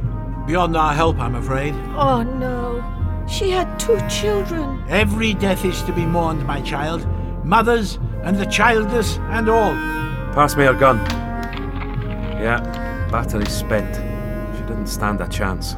We need to stop what's happening right now. I quite agree, Stephen. Uh, would you bring the G force down to something more bearable? 1G? Uh, that is traditional. No, no, a quarter. We'll have to leave this tombola drum at some point. Best make adjusting as easy as possible. We're going to leave. I'm afraid so. Those robots there won't be all this being can throw at us. If it controls your computer, I imagine it can manipulate everything on this base that's mechanically controlled, and that does rather include this room. And everything else in the base, surely. Not quite. We should still have power, light, and heat. The basic systems are quite separate. Yes, but for how long? I can't imagine that it'll take these robots long to put a stop to that. Are there more of them out there? I'm afraid so. We've probably only stunned half the ones we shot. So why aren't they attacking? I should think that's down to our spin. We're rather hard to grab onto. There'll be maintenance from outside, too. The ones that work on the probes. I'd have thought if any of them are going to be under this creature's control, they will. Are we certain this thing's controlling the computer? Perhaps not controlling, but certainly influencing. Th- These robots aren't going against their programming after all. They're still programmed not to harm humans. Yes, they've just been tricked into seeing us as repair jobs. Precisely. It just seems odd. The computer was fine before. It let me do my searches and print out the data. If it was fighting us, I'd have expected resistance. Ah, yes, yes, of course, your research. Ah, did you find anything useful? Eh? Let me see now. I can't believe you're studying spreadsheets at a time like this. Well, when better? hmm? If we're to get out of this situation, we need to use our intelligence. And we need to apply that intelligence to information. But this? May hold a key to understanding our opponent. I'm not sure it does. There are no clear patterns. The system problems and hull breaches start increasing about two years ago. They get a bit more severe, but that's it. They don't even seem tied to any particular mining events. Yeah, no, no. No uh, obvious patterns. Uh, The most obvious thing is that the most really bad things happen to me. Yes, yeah, that, that does seem unfortunate. Aren't we missing the time factor here, Doctor? I mean, how slowly might an ice and silica creature react? All these events could relate to the start of mining here. How far back was that? Just over six years. Well, maybe we're not seeing a pattern because this creature thinks slower than us. It might have only noticed now. This could be its first nerve twitch. No, it, it disrupted air generation, remember? That strikes me as an intelligent act. What? Cosmic radiation was slowly destroying our oxygen farm. We think the roof over the PBR got scraped thin. Well, that could just have been coincidence. Some debris glancing off the hull in the wrong place. It feels deliberate. That wasn't a nerve twitch, that was thought about. We're running short of air too? Why didn't you inform me? We're fine. Stephen came up with a workaround. Did he now? Well, well. What was that? I suspect fresh hull breaches. More eruptions? Or mining robots blasting their way back in. All across the base, maintenance were breaking holes in the perimeter walls and making their way inside. Locate anomalous humans. Locate anomalous humans. Locate anomalous humans. Locate anomalous humans. Locate anomalous humans. More explosions. explosions followed, shaking even the spindle. Mining maintenance? They'd have explosives. Why wouldn't they just open the access airlocks? Because they intend to kill us. Reducing the air supply makes that job easier. What are we going to do? We're going to live. How? Mined material leaves here, yes?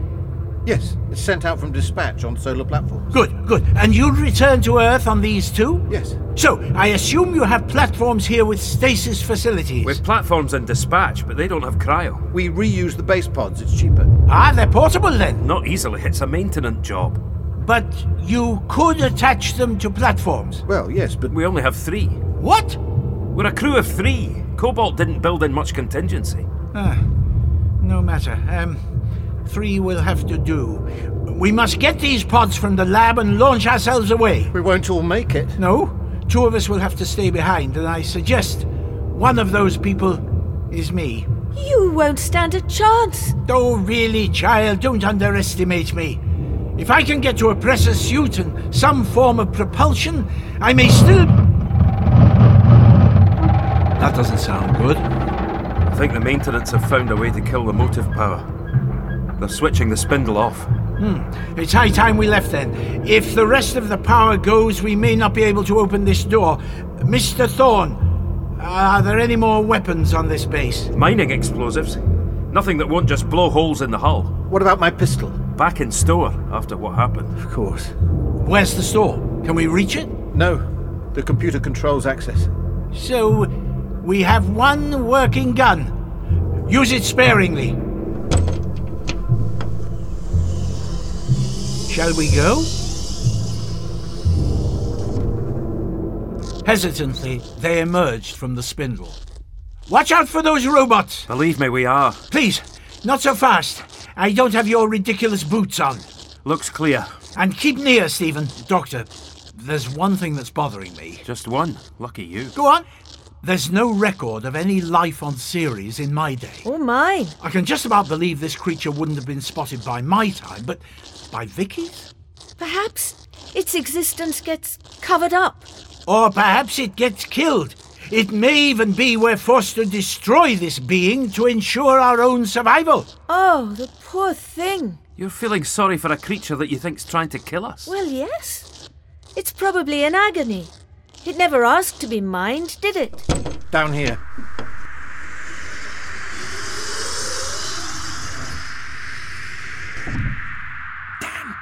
What's happening? The maintenance have opened up the doors between here and the perimeter. They're depressurizing us. Get through here, quickly.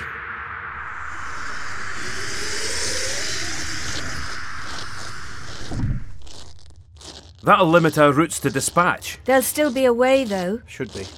Unless they've blown holes in the hull down every perimeter route. Well, you had to say it out loud, didn't you? I think we'll be able to cut in and out of the inner corridors for a while.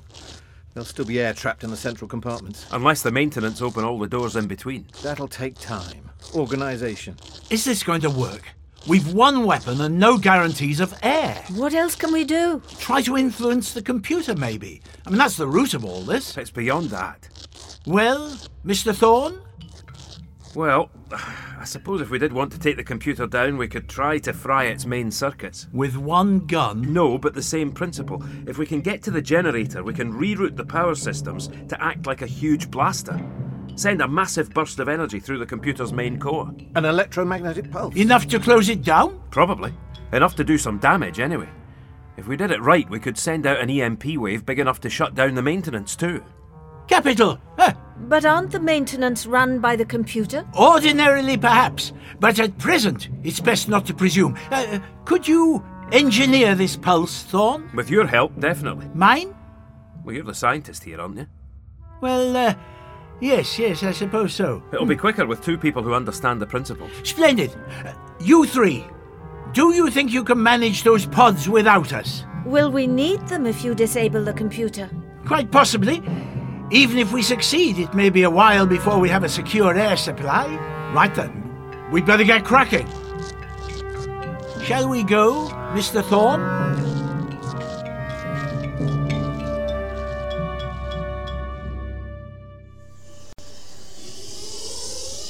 In the cryo bay, Morland took charge. Help me uncouple these pods, Vicky. Stephen, cover the door. Listen for maintenance. Okay. All these wires. Is there a system? Just disconnect them all. Those pods are big, Morland. C- Can the three of us do this? We'll tie their loose couplings together. Move them as a train. It'll be a bit unwieldy. Maybe, but it'll leave your gun hand free.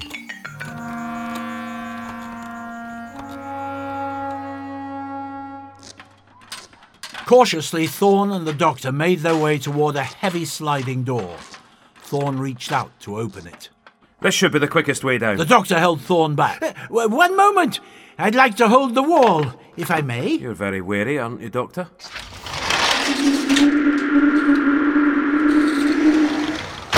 Yes, I suppose I am. I find it pays, don't you? We'll try another route. There's two doors to the generator room. With luck, there's a clear way through to the other one.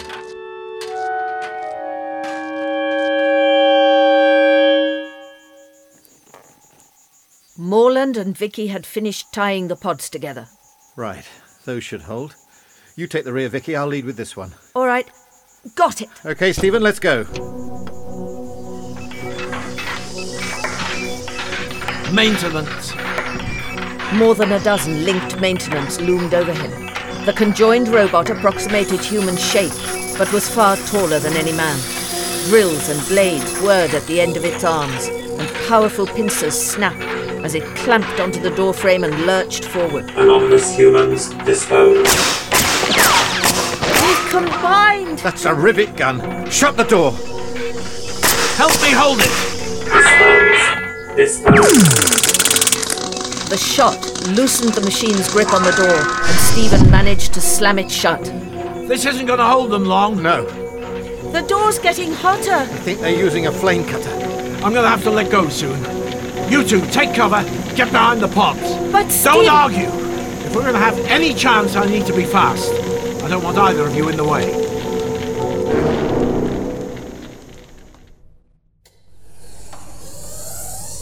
A door slid open in a large, dark room with doorways at either side. Made it. The generator. The doctor looked around. In the room's centre stood two tall control panels covered in flickering lights. Ah, so we have. You go and work on that terminal.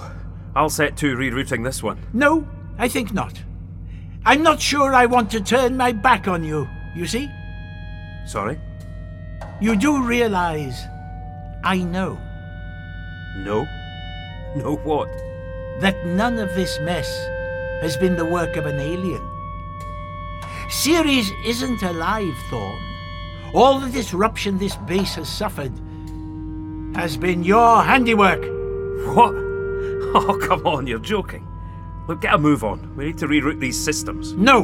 Ugh, don't be ridiculous. Me? What are you talking about? If you really believed that, why'd you come here with me unarmed? I thought it best to get you as far as I could from my friends. Oh, and I am armed, I assure you.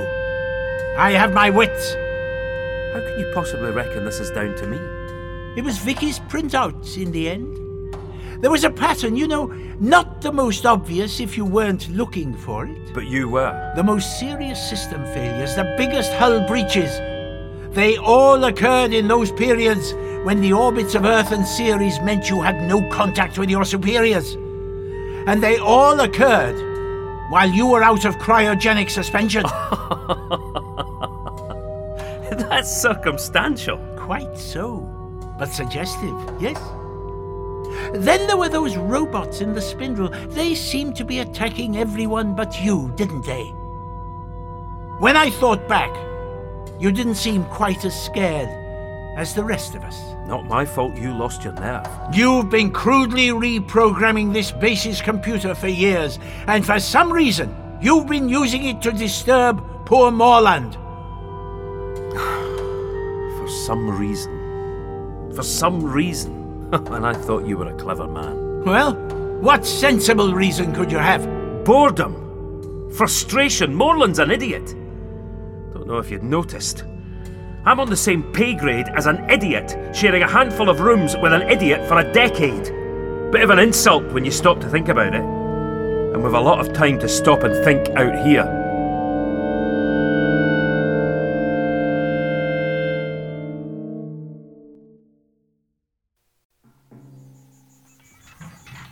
The cryo bay door was glowing red hot. I'm going to have to let go. Are you safe? Exactly, but in relative terms, we're behind the pods, yes. All right. Keep your heads down. The huge composite maintenance pulled itself into the room. It swiveled two arms towards Stephen. Disposed. Stephen leapt across the room just as the spot he'd been standing on was showered in flame and metal. Aim for the top one, Stephen. There's too many. I'm not sure I can stop them all. Disposed. An arc of quick-setting foam shot across the room, missing Stephen by inches as he kicked out at a wall and changed course. You'll do more damage if the charge earths right through it. Are you sure? No. Watch out for that storm! What? The huge spinning blade was plunging towards him. Without thinking, Vicky grabbed the cryopod shielding her and threw it at the Tower of Robots. The combined pods spun across the room, smashed into the maintenance. Fierce blades crashed down into two of the pods, cracking them open like eggs. But Stephen sprang away, shooting frantically as he did.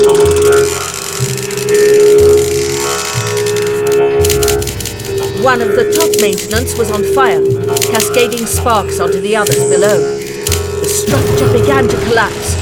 Robot limbs fell limp and the huge machine toppled, coming apart as it fell. We did it! Well done, Stephen. Not that well done. This gun's nearly finished, and we've only one cryopod left. Should we try to get to dispatch anyway? I'm not sure we'll make it.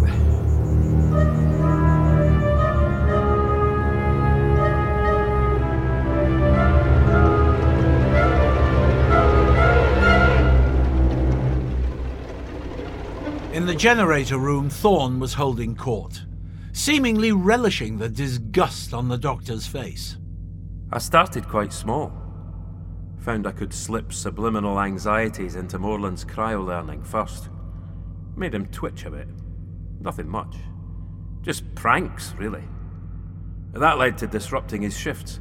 Little things, phantom errors, petty faults. Of course, I never did it when Cobalt could watch, and I made sure I could hide it untrackable computer failures while we were out of Earth reach.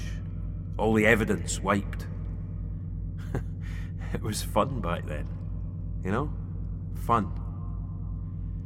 But then I got angry. Watching this idiot, earning as much as me, this man who I could make dance like a puppet, falling apart without even realizing why. So I upped the ante a bit. Threw in a few hull breaches, beefed up the subliminals. Gave him something to really get worried about. Yes, I believe I experienced it. Yeah, sorry about that. You were dumped in Moreland's pod before I could clear the routines. Good though, wasn't it? You tricked Moreland into believing this whole planet was malign. Yeah, worked very well, didn't it?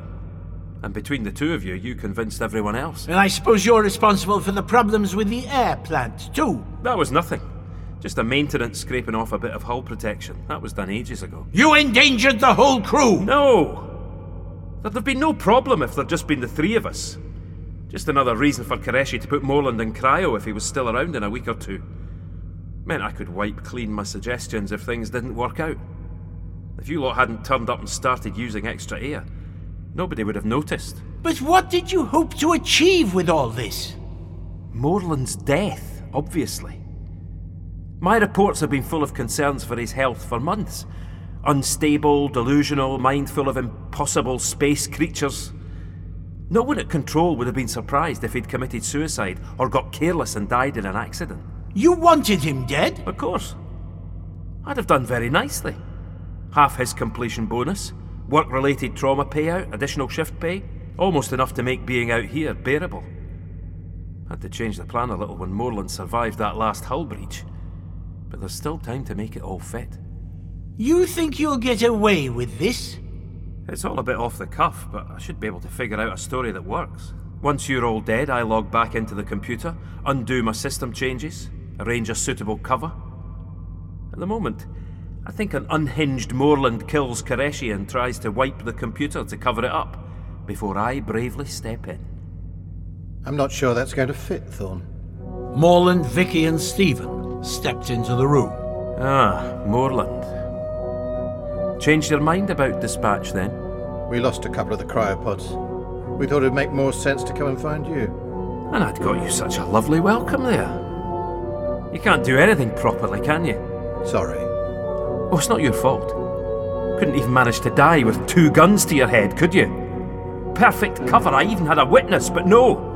You let the old man distract you and forced me to play the hero. Technician Thorne, I'm arresting you under planetary commercial law on suspicion of murder, sabotage, and attempted. See, he can't even get the words right. Incompetent. I'm feeling quite competent with this gun, Thorn. You won't shoot. Won't I? You'd have done it from the door if you were going to. Are you sure? Well, let's see, shall we? Thorn leapt past the doctor and across the room. He landed by the door in the far wall and wrenched it open. No! Thorn, don't! Shoot him, Stephen! I can't! I've no charge left! A sudden roar of wind plucked Thorn off his feet. Writhing and screaming, he was dragged down the corridor behind the door. His eyes bulged in terror, and his mouth stretched wide as he disappeared from view. Morland jumped forward. For a moment, it looked like he was following Thorn to his doom, but he judged his leap well. He grabbed the open door and, with a hard kick off the wall, managed to pull it to.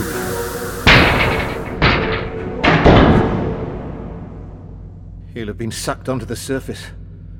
That corridor's the breached one we saw heading down. Did Thorn forget it was breached? I don't think so. I think he chose a quick death over standing trial for his crimes. That's horrible. Yes. Yes, it is. What do we do now, Doctor? I suggest we get your computer working properly again before those maintenance can do any more harm. Uh, Thorn said he could log in and reverse his changes. But we don't know his password. I do.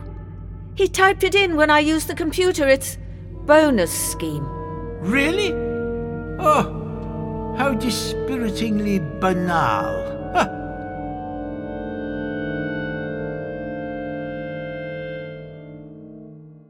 Two days later, the computer's programming had been restored and the base was slowly returning to normal. Stephen, how's the doctor getting on? All right, I think. When I left him, he was complaining about the remote control and muttering a lot. Far better a maintenance fixes the TARDIS remotely instead of him. Yeah, I thought I should keep my distance. How's Morland? Recovering. Looks like a brief spell in the cryopods helped. Has it undone what Thorn planted in him? Hopefully. He seems more relaxed anyway, Where is he? surveying the hull repairs. Ah, there you both are. That, oh, these ridiculous boots. Doctor, is the TARDIS mended? Ah, it's as good as it's ever been. Oh. Better even. It, it's a little roomier. You can walk in and out, and time flows normally inside. what more could you wish for? Steering? Stephen, you're being very rude. I think perhaps it's time we said our farewells. Don't you? Soon afterwards, the travellers and Morland stood by the door of the TARDIS. Do you have to go? I think we may have already stayed too long. Will you be all right on your own? I reckon so. I've finally got enough work to do. Mine to supervise, repairs to run. Yeah, I'll be busy enough. And in yourself? I'm feeling much better. Truthfully, hardly a care. The one thing. Go on. My report for Cobalt. How much should I say? Everything. It'll all come out anyway, won't it? Oh, I'm not so sure. I'd consider leaving us out. Why? Well, I think including us might cause more problems than it solves. I'd take a leaf from Thorne's plan, skip a few details, and invent something more plausible. It might make for an easier life. Ha! Yeah, a long term and a short term view, Mr. Morland. Idealism and pragmatism combined. Ha! you can tell whose future lies the nearer, I suspect. I'll give it some thought, thank you. Good luck, Morland. See if you can persuade Cobalt to get you home early. Trust me, isolation gets hard. Thank you. Come on, in you get you two, into the ship. Goodbye, Morland. Goodbye. Goodbye. Hey, proper gravity. Ah, Mr. Morland, uh, talking of long and short term futures, I've been thinking about your trip home too. Yes? you may find the topics on this piece of paper reward study. They're skills it might be useful to have in the years ahead. Thank you. It's a tiny thing, a little nudge. Huh? Not a word, though. I understand.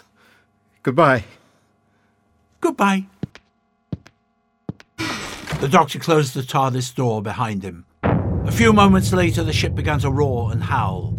It slowly faded away, leaving a square, dust free patch of floor behind.